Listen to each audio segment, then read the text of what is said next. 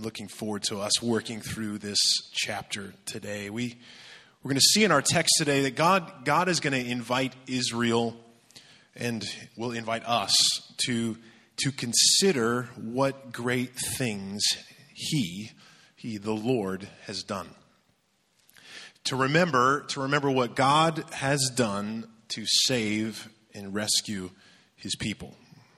To remember and to worship um, we, we are all guilty, pastors are guilty of this, we, that we drift, we can drift from forgetting what his gracious and powerful rescue has saved us from, what his grace is doing even currently. Um, uh, recently, I just tossed out this question for us to consider what great thing Jesus has done, basically asking it this way What did Jesus rescue or save me from? Or if I did not have Jesus in his rescue, I would be kind of fill in the blank. Where, where were you in your life? Where would you have ended up? Here, here's a, a sampling of some ways that people had answered. Jesus rescued me from self, from seeking satisfaction, worth, and purpose in worldly pursuits that would never satisfy and only hurt. The lies I believed have been replaced with His truth. He loves me like no uh, other can. He saved me by his shed blood. He rescued me from myself. If I did not have Jesus in his rescue, I would be chasing fame and living this life all for my own glory. This world and its pleasures would entangle my heart, leaving me hopelessly unfulfilled. Jesus saved me from looking desperately for some person to be all that I need because he is all that I need. I would have been disappointed, confused, hopeless, and empty. If I did not have Jesus and his rescue, I would be even more of a self righteous fool trying to unsuccessfully rely on my own goodness. Maybe you would sort of insert something similar to these answers, and, and maybe your, your answer isn't like, I would, I would been saved from a horrible life of sex, drugs, and rock and roll. Um, but maybe, maybe it would be. Maybe it was. But regardless of what the spectrum of that looked like, all of the above or whatever your fill in the blank is, we needed rescue from trusting on something other than Jesus for purpose, for our refuge, for our rightness and atonement, and for, for any kind of hope. And it's an amazing gift to slow down. And I so loved reading these this week to, to consider what great things Jesus has done. And along with considering what Jesus has done in the sense that we're looking back, what this does is it, is it reminds us of the grace we need that fuels and compels us to ongoing trust, ongoing love, and ongoing obedience to what Jesus has done. And so we come to a moment in Israel's story, which is thousands of years ago, but it, but it really is the same old story of humanity. People need rescue from themselves. They need rescue from their sins. I just, I just you noted in all of those answers, many of those answers, it was that God rescued me from myself. I needed rescue from myself, and Israel needs rescue from themselves. And God, as their covenant king, because of his grace, he did wonders for them in history past. And we will see here again, he's going to work his gracious, kind work again, drawing them to himself with their whole heart to worship, to give thanks, and in response to his salvation with the goal of continued trust in love and obedience. So, Let's pray. Let's pray now and just ask the Lord to bless His word being preached and would help our hearts to encounter His grace afresh this morning. Lord, thank you. Thank you that 1 Samuel chapter 12 has relevance to bear down upon our heart and for us to come and encounter Jesus today. Um, we need your help to, to, to know that. We, we left to ourselves would, would not know you and trust in you and love you, and yet we know that you have as we've been remembering even today, you're Emmanuel. You, you entered in and you came towards us. And so let us experience your grace, Jesus, again today, so that in turn we would be we would be moved to worship and to trust and to follow you. So thank you for your spirit that is among us. Open our hearts and our eyes today to you. Amen. Amen. Well, we're going to be in chapter 12 today, but I wanted us to back up a little bit before we begin moving into that and, and read verses 14 and 15 from chapter 11. Um, some have suggested this is somewhat of a summary of what kind of expands out in the situation in chapter 12. So, kind of to set us back up, remember, Israel is gathering, uh, get, Samuel gathers God's people in this sort of uh, setting in of Samuel. And this is what verse 14 says Then Samuel said to the people, Come, let us go to Gilgal and there renew the kingdom. So all the people went to Gilgal, and there they made Saul king before the Lord in Gilgal. And there they sacrificed peace offerings before the Lord, and there Saul and all the men of Israel rejoiced greatly. You notice that renew the kingdom in verse 14. It's really important because it is here that Israel's coming not to renew a kingdom, uh, regarding Saul's kingship because this is brand new. There's nothing to renew. This is a renewal of their hearts to the Lord and his kingdom, an allegiance from their hearts to the Lord as he's instituting this transition to human kingship. Kingship. And so we've we've moved from the time of judges to the time of kings. Samuel's passing on the baton to this first king Saul, and this is what we see in verse 1 of chapter 12. And, and Samuel said to all of Israel, Behold, I have obeyed your voice in all that you have said to me, and have made a king over you. And now, behold, the king walks before you, and I am old and gray. And behold, my sons are with you. I have walked before you from my youth until this day. So Samuel's there, all of Israel's gathered, and what initially happens is, is what it's kind of look like a legal proceeding, sort of a courtroom scene, and we've got three parties that are going to sort of give their testimonies. Uh, some are innocent, and um, as we suspect, one will be a guilty party. And so, who is our first witness? Well, we see Samuel. Samuel says he's he's there, and there's this new king walking before you, which is, of course, Saul. And Samuel, he has had, had walked before them already. What does this walking mean? It means this, this sort of performance, right? The activity of the office. And Samuel steps up, and we're going to hear his testimony of what his activity of his office was like in verse 3. He says, Here I am testify against me before the Lord and before his anointed. Whose ox have I taken? Or whose donkey have I taken?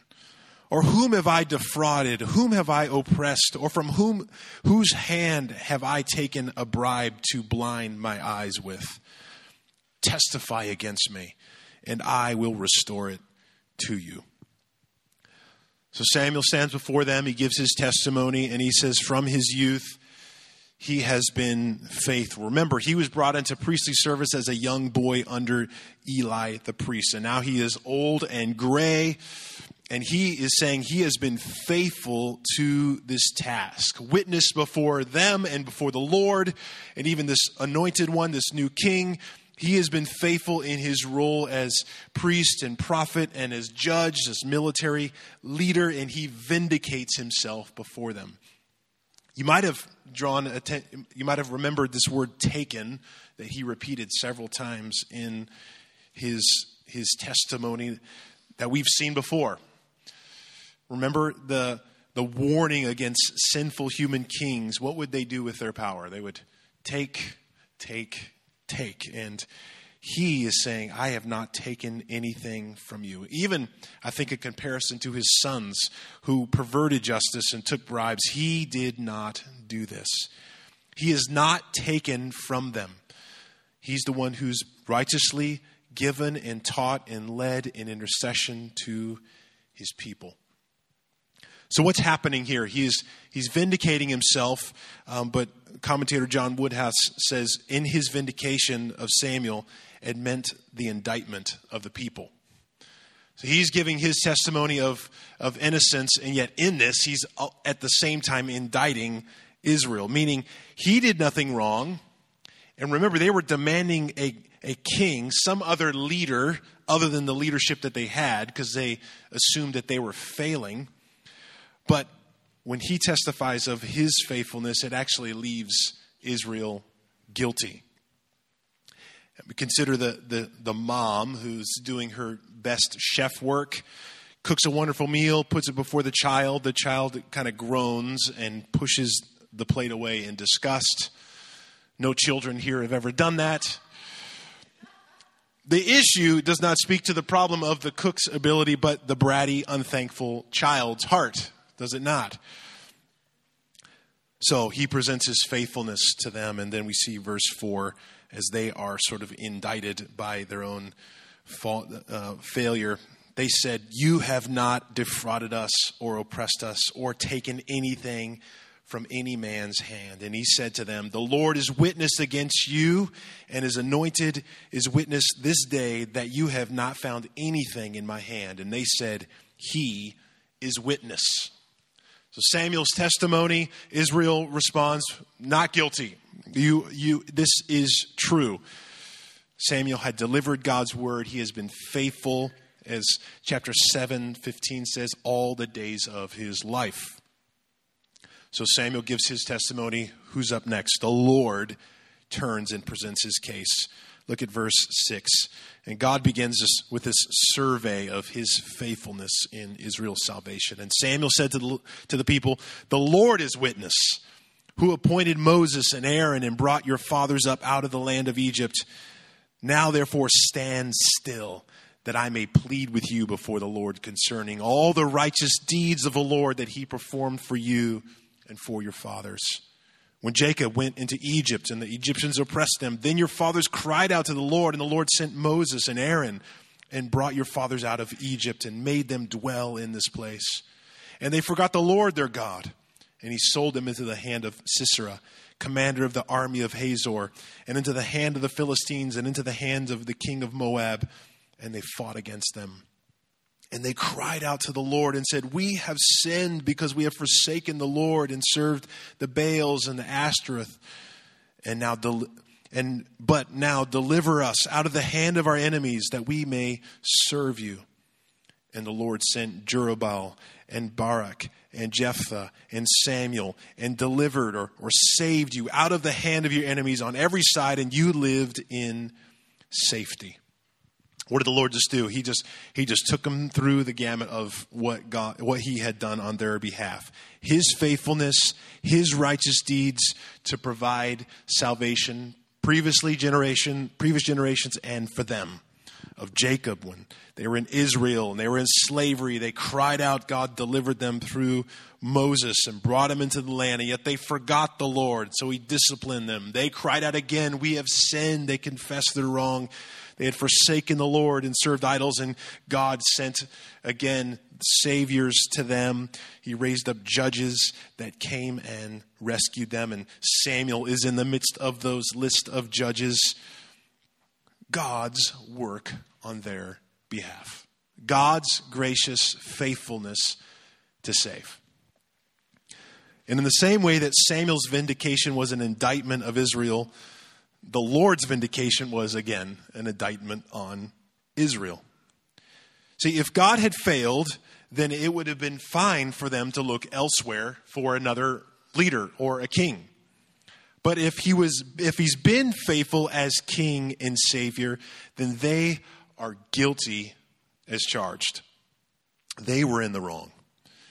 And yet all along, generation to generation, even in their sins, God had been merciful and gracious to them. And then he exposes the failure on the part of the, the group right there before him. Look at verse 12. This is just what happened with this very group of people. And when you saw that Nahash, the king of the Ammonites, came against you, you said to me, No, but a king shall reign over us when the Lord your God was your king. Remember our episode just last week in chapter 11. The Ammonite Nahash, whose name means serpent, However long he had been oppressing and threatening them, Israel, again, this, this cyclical issue, they rehearse and they concoct this sort of dumb solution. No, the Lord isn't there to help us. We should look to a king, another king, to reign over us. This was just like all the other ones before, turning in unbelief to something other than the Lord to save. Now remember, it was, it was in God's plan, and it was okay for an expectation of a king. We've, we've looked at this before, but just as far as reminder, Genesis 17 6, the Lord made a covenant with Abraham and he promised, I will make you very fruitful and will make a nation uh, will make nations of you and kings will come from you. There was a descendant from the tribe of Judah that the Lord said, The scepter shall not depart from Judah. A ruler, a kingship would come from him.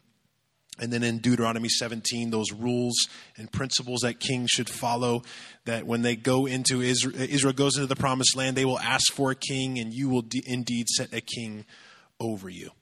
So, reminder that the issue isn't that they needed a ki- or wanted a king, it's that they were looking to a king for their hope, for their security, for some at them as some sort of like political savior.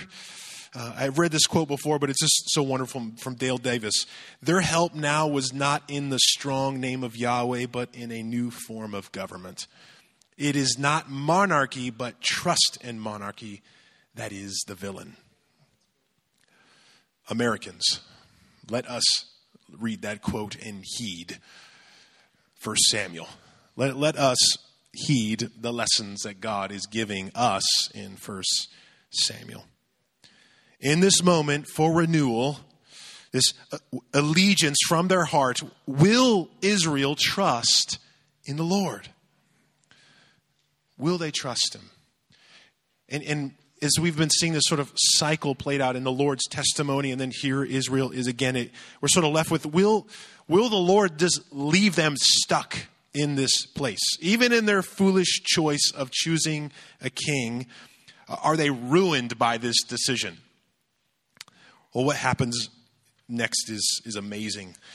After their testimonies are given, this indictment on Israel part is, part is very clear. God offers an invitation to be restored, to repent and know his blessing. So, with this new human kingship, their allegiance needing to be renewed, they, there is an invitation from everyone to now embrace this before the Lord. Look at verse 14. If you will fear the Lord and serve him and obey his voice and not rebel against the commandment of the Lord, and if both you and the king who reigns over you will follow the Lord your God, it will be well. But if you will not obey the voice of the Lord, but rebel against the commandment of the Lord, then the hand of the Lord will be against you and your king. This sort of ultimatum is put before them. Their choice of monarchy did not mean they were hopeless. God was linking his covenant arrangement of blessing and cur- curses that were before the people already, and now he's linking it to kingship. Deuteronomy 28, if you go back and look at that text, it lists the blessings and the curses that would come from God's for God's people. If they trust Him faithfully, they will be blessing. If they reject Him, they will experience those curses. And yet, here we have this invitation now trust me, follow me. Now, notice a king didn't change who they were to fear, serve, listen, follow, and not rebel against. It was always the Lord. It was always to be the Lord. This was both for king and for the people. And if they both did that, it would be well for them. In other words, just because they have a king, it did not excuse their responsibility to look to Yahweh, to follow and obey the Lord, and vice versa. Each had responsibility. It wasn't on the king to sort of be their spiritual leader and they could just sort of disengage. It was for both of them to lay hold of the Lord. And so, in order for their hearts to be awakened, as God does many times in the Old Testament, he displays his glory in a miraculous moment. This is what happens in verse 16. Now, therefore, stand still and see this great thing that the Lord will do before your eyes. Is it not wheat harvest today? I will call upon the Lord that he may send thunder and rain, and you shall know and see that your wickedness is great, which you have done in the sight of the Lord in asking for yourselves a king. So Samuel called upon the Lord, and the Lord sent thunder and rain that day, and all the people greatly feared the Lord in Samuel. So God gave God sounds and rain, things they heard and things they saw in this moment. Now you notice in verse 17, Samuel asks, Is it not harvest season or wheat harvest today? This would have been in a very dry season there between May and June. It was very rare for any kind of rain or storm to be present. Apparently, it'd be like saying, you know, it's mid February and the news guy's saying it's going to be 85 this week. It's just, it ain't going to happen. That, that's not going to happen. And so you had this moment where rain would have been very rare, and Samuel calls upon the Lord to do something in a moment when even the crops would be very vulnerable during this season. A bad storm would could easily destroy them.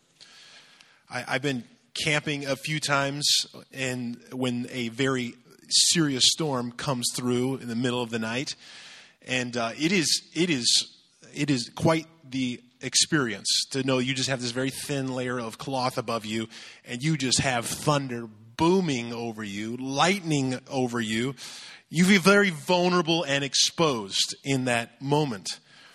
I think there was somewhat of an experience here for them. They realized their vulnerability, their weakness. The Lord, in this powerful event, was displaying His authority, His kingship over Israel and all nations and weather and crops, and, and they were in desperate need of something outside of themselves, uh, out, outside of themselves including this newly minted King Saul.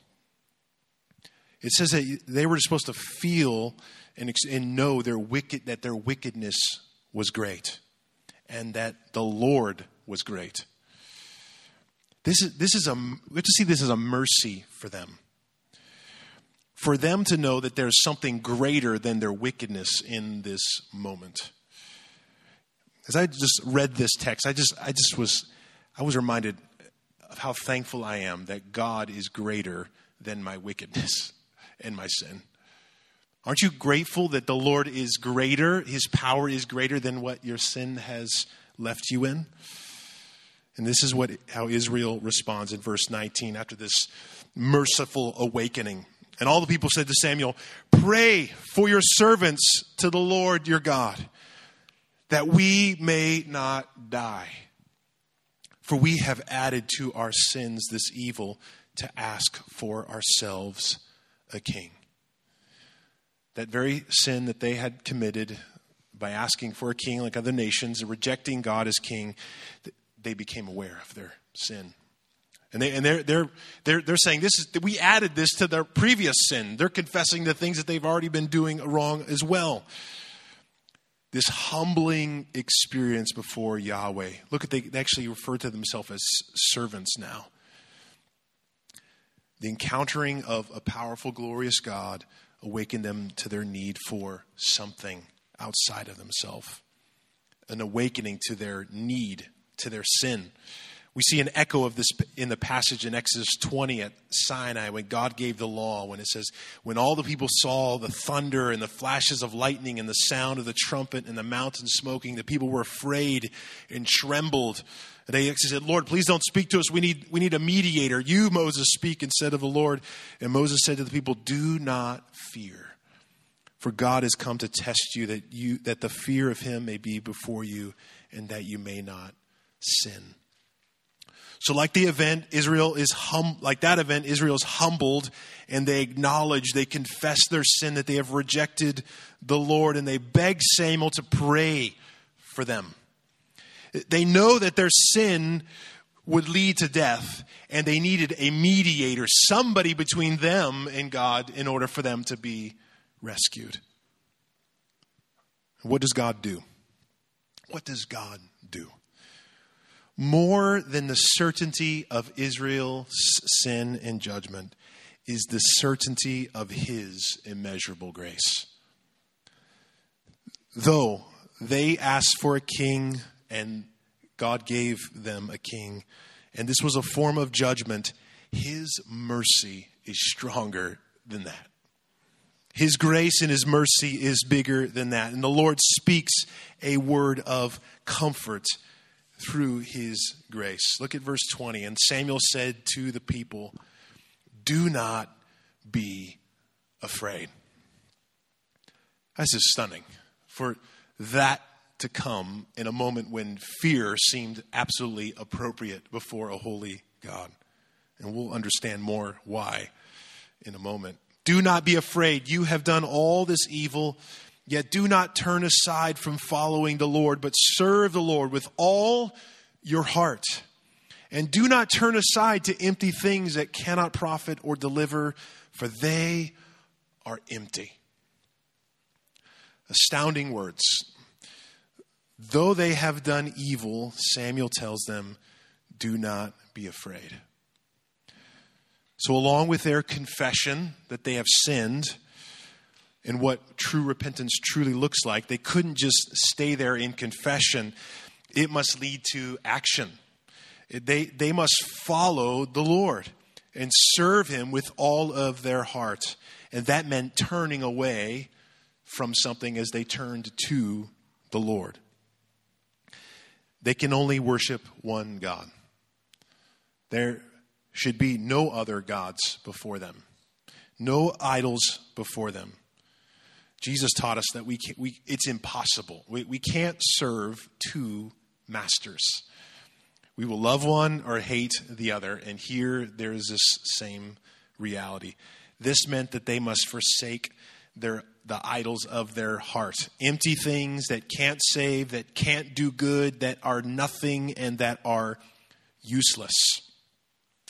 I appreciate author Tim Chester. He, he draws out two questions that he says Samuel gives us, sort of criteria for identifying idols in our lives. What do you think would make your life good? Samuel earlier was saying turn aside from following the thing that that you think can profit you? What do you think would make your life good or do you good? Or, secondly, what do you think would stop your life being bad? What do you think is going to rescue you from that bad place? For any answer other than God, he would say, the verdict is you may be looking to something like an idol that is just simply empty that is pathetic, that will leave us, leave us empty.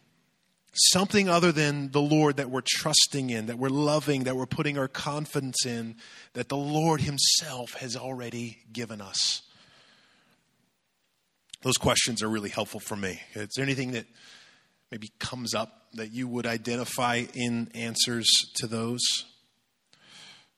So, what, what hope is there for Israel in this moment in what seems like all of their turning away, in the weakness of the human heart, there had to be something greater than Israel's fickle heart.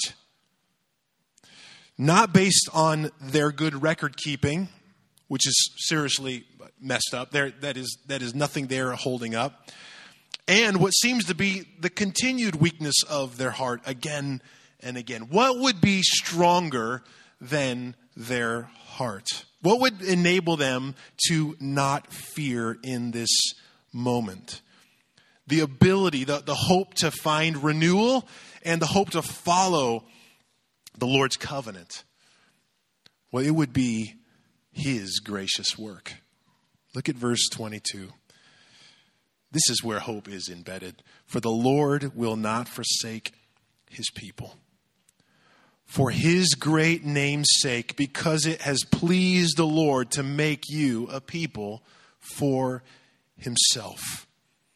Moreover, as for me, far be it from me that I should sin against the Lord by ceasing to pray for you, and I will instruct you in the good and the right way. Only fear the Lord and serve him faithfully with all your heart, for consider what great things he has done for you. Do you, do you see that?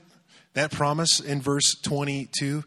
It would be the certainty of the Lord's glory for his name's sake. Why did he make Israel his people? Why did he choose them? Well, he would, he would tell them it's not because they were of great number or because they were lovely or lovable. It's because he set his love upon them. He chose out of his good pleasure, out of his good joy, to choose a people to whom he would love, knowing where they are weak and vulnerable and human, and yet still chose out of his great grace. He can't break that covenant even if they did. And all they needed to do is look back at what great grace that he had continued to work on their behalf again and again and again. It was that motivation that I think Samuel was drawing attention to that would say, allow this to then draw you in fear or in reverence or in trust to give him all of your heart. Consider what great things he has done for you. And then Samuel committed to pray for them. Remember, they asked, please pray for us. He said it would be sin for him not to do so. So, in their renewed allegiance to the Lord, they knew they needed something outside of themselves to mediate on their behalf. A power and a grace outside of them was necessary. And because of God's covenant faithfulness, he provides a mediator who would pray for them, intercede between them and God, and teach them all that is good and is right. And if Israel would trust on the Lord, remain humble, and look to Him and repent from their heart, they would be safe and blessed. Verse 25 gives us, though, a sobering warning. But if you still do wickedly, you shall be swept away, both you and your king. God's people are to follow and trust the Lord as king, and the king himself to do the same as he honors the Lord. And to reject the Lord would only bring judgment. It's amazing. It's amazing that Israel got this. They didn't deserve this, but the Lord was gracious even in human sinfulness and failure, the sovereign God, out of his covenant faithfulness and grace, accomplishes again and again great things for his people as they look to him and trust in him. This is amazing grace. And as we shift from Samuel's role in leading in the, as last judge into kingship, he, he will remain in the story his prophetic voice will be necessary, as every king will be in the future. But our, our narrative ends with, with such an accent of hope. But there's lots of chapters of Samuel ahead. I think a question sort of finds herself at the end of this Will Saul and Israel do this that was instructed? Will subsequent kings do this? Israel was made aware of their desperate need of the Lord's amazing grace. They, they must remain in trust and worship to Him. This, this is the same for us today, saints. This, this is the same for us in our Christian life to remain desperately aware of our need for Him and the Lord's amazing grace and His provision for us to turn to again and again.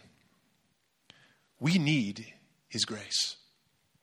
I love this short quote from Charles Spurgeon. He says, We hold that man is never so near grace as when he begins to feel he can do nothing at all. Israel could do nothing at all to fix and remedy their situation except turn to the grace of God.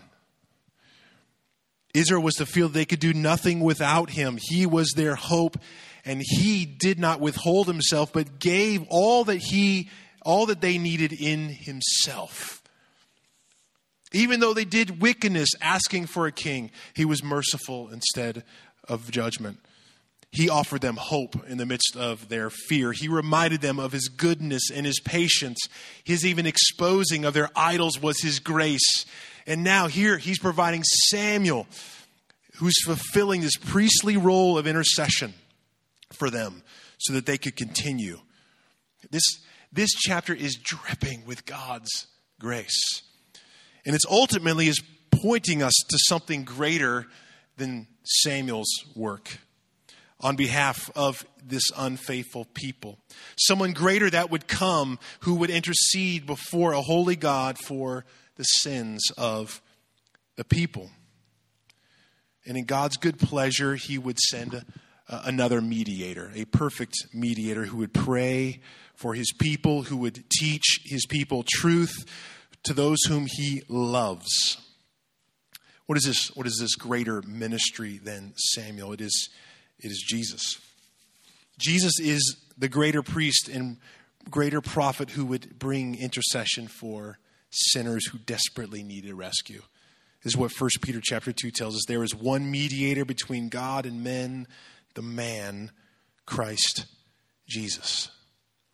He's the mediator in that he's the, the substitute that comes in between sinners who need salvation, and he inserts his perfect life on their behalf, who perfectly obeyed all of these commands that were given here in this and more, whom God appointed to serve perpetually in that role for all of those who would trust on him. Because, see, though God appointed Samuel to serve in this way, he, he was still a sinner, and he was just a man and all of his intercession would be imperfect and it could not last forever because he was getting old and he was going to die. Jesus came as a perfect mediator who never dies, for he is not only man, but he is God, and he does this forever. That's why we have a promise like Hebrews chapter 7. Consequently, he is able to save to the uttermost those who draw near to God through him, since he always lives to make intercession for them. Aren't you thinking that He always lives to make intercession for you? And He's able to save to the uttermost. No matter what we have done, what feels like we've done too much, He can save us. Christian, He's doing that right now. Romans tells us who is to condemn? Christ Jesus is the one who died more than that, who was raised, who is at the right hand of God, who indeed is interceding for us. This is amazing grace, church. This is good news for us. Consider this great thing, really the greatest thing that God has done for us, and that is what He has done in Jesus to provide a mediator for us that we would know God and have access to God, who is indeed right now at the right hand of God praying for you and me for what you've done today, for what you've done yesterday, and what you will do tomorrow. We know we have a intercessor for us. One of those testimonies that I mentioned earlier, someone wrote this Jesus saved me from myself. If Jesus did not rescue me, rescue me, I would be hopeless. I was made for him. Hopeless hopeless without Jesus, condemned without Jesus, stuck forever without Jesus, under judgment without Jesus. And yet he comes and he saves us from, from ourselves, from our own little kingdoms that we try to set up, just like Israel did, so that we can in turn live for him, follow him, and enjoy him. So This is what grace does. There was a lot of challenges and calls to follow and obey, but when we encounter God's grace that saves, that power of His grace draws uh, draws us to be able to not only trust and be saved, but to remain in Jesus and to follow Jesus with all of our heart. We do this in a response to our salvation, not for our salvation, because His grace comes and gives us new hearts. We're filled with His Spirit, and that grace now empowers us to live obedience in obedience to His Word as we follow Christ. I think this is why Paul carefully instructs in Romans 6 What shall we say then? Are we to continue in sin that grace may abound? By no means. But thanks be to God that you, who were once slaves of sin, have become obedient from the heart to the standard of teaching to which you were committed. Grace that empowers us to respond to the salvation we've been freely given in Jesus, to love Him and follow. Fear will not compel us to live holy lives, but encountering the grace of God in Jesus Christ draws us into reverent awe and hope with a loving desire to honor Him with our life. That grace is greater than our sin. As the song goes, grace, grace, God's grace, grace that will pardon and cleanse within, grace, grace, God's grace, grace that is greater than all our sin. Do you see His grace greater than all your sin today? In God's covenant promise to redeem a people, church, His, his glory and His name were, were on the line. So, can human weakness stop the glory of His grace? Can human failure stop the glory of His grace? Can your weakness, can, can my junk and weakness stop the glory of His grace? Well, praise God. Praise God that His grace is not bound up in the up and down of our fickle hearts.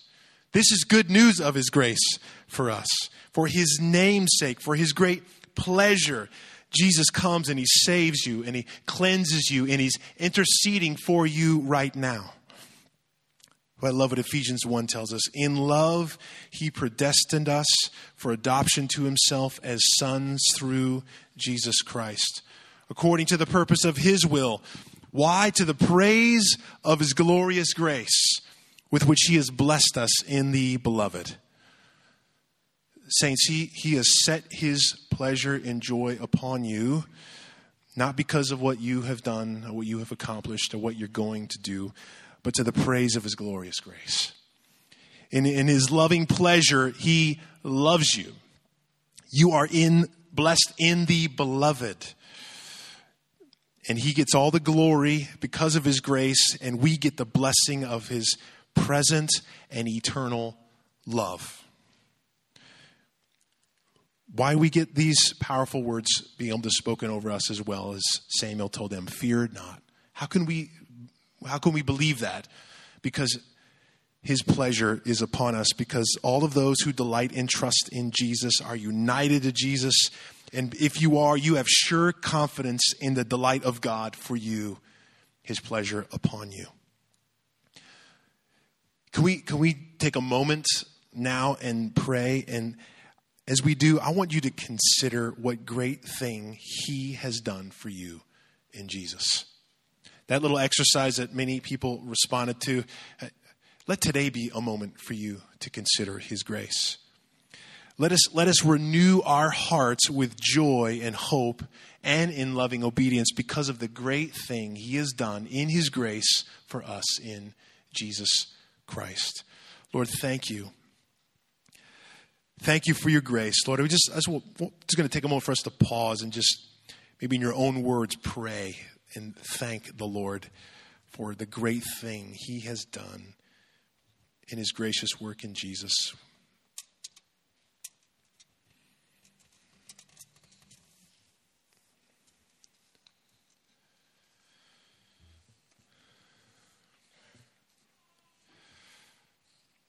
Lord, we, we desperately needed your rescue. We desperately needed someone to pray for us. And Jesus, thank you for the certainty of your grace. That you didn't wait for us to get our act together, but you, you came in and you interceded for us. And you invite us today, this morning, to renew our hearts and trust in your grace. Lord, I ask for if there's some here that just that sort of desperate need, um, even a need for you that is not present, Lord, I ask that you would awaken their hearts to your your work, Jesus. A need for forgiveness, a need for your wonderful, merciful, gracious work at the cross. And Lord, I pray for some that are here, maybe in the in condemnation just seems so thick. It just feels like the decision they've made in making somebody else, something else, king than Jesus, it feels too grievous, too great. Lord, would you remind them that your grace is greater than all our sins today? And you invite them into your grace this morning. And Lord, would you renew all of our hearts with a fresh joy to know that we, we can follow you and trust in you and obey you with a fervency, Lord, a joy that comes through knowing you will help us. So renew our hearts, Lord, with trust and hope today in your gracious work. And keep our hearts to continue to look to you, Jesus.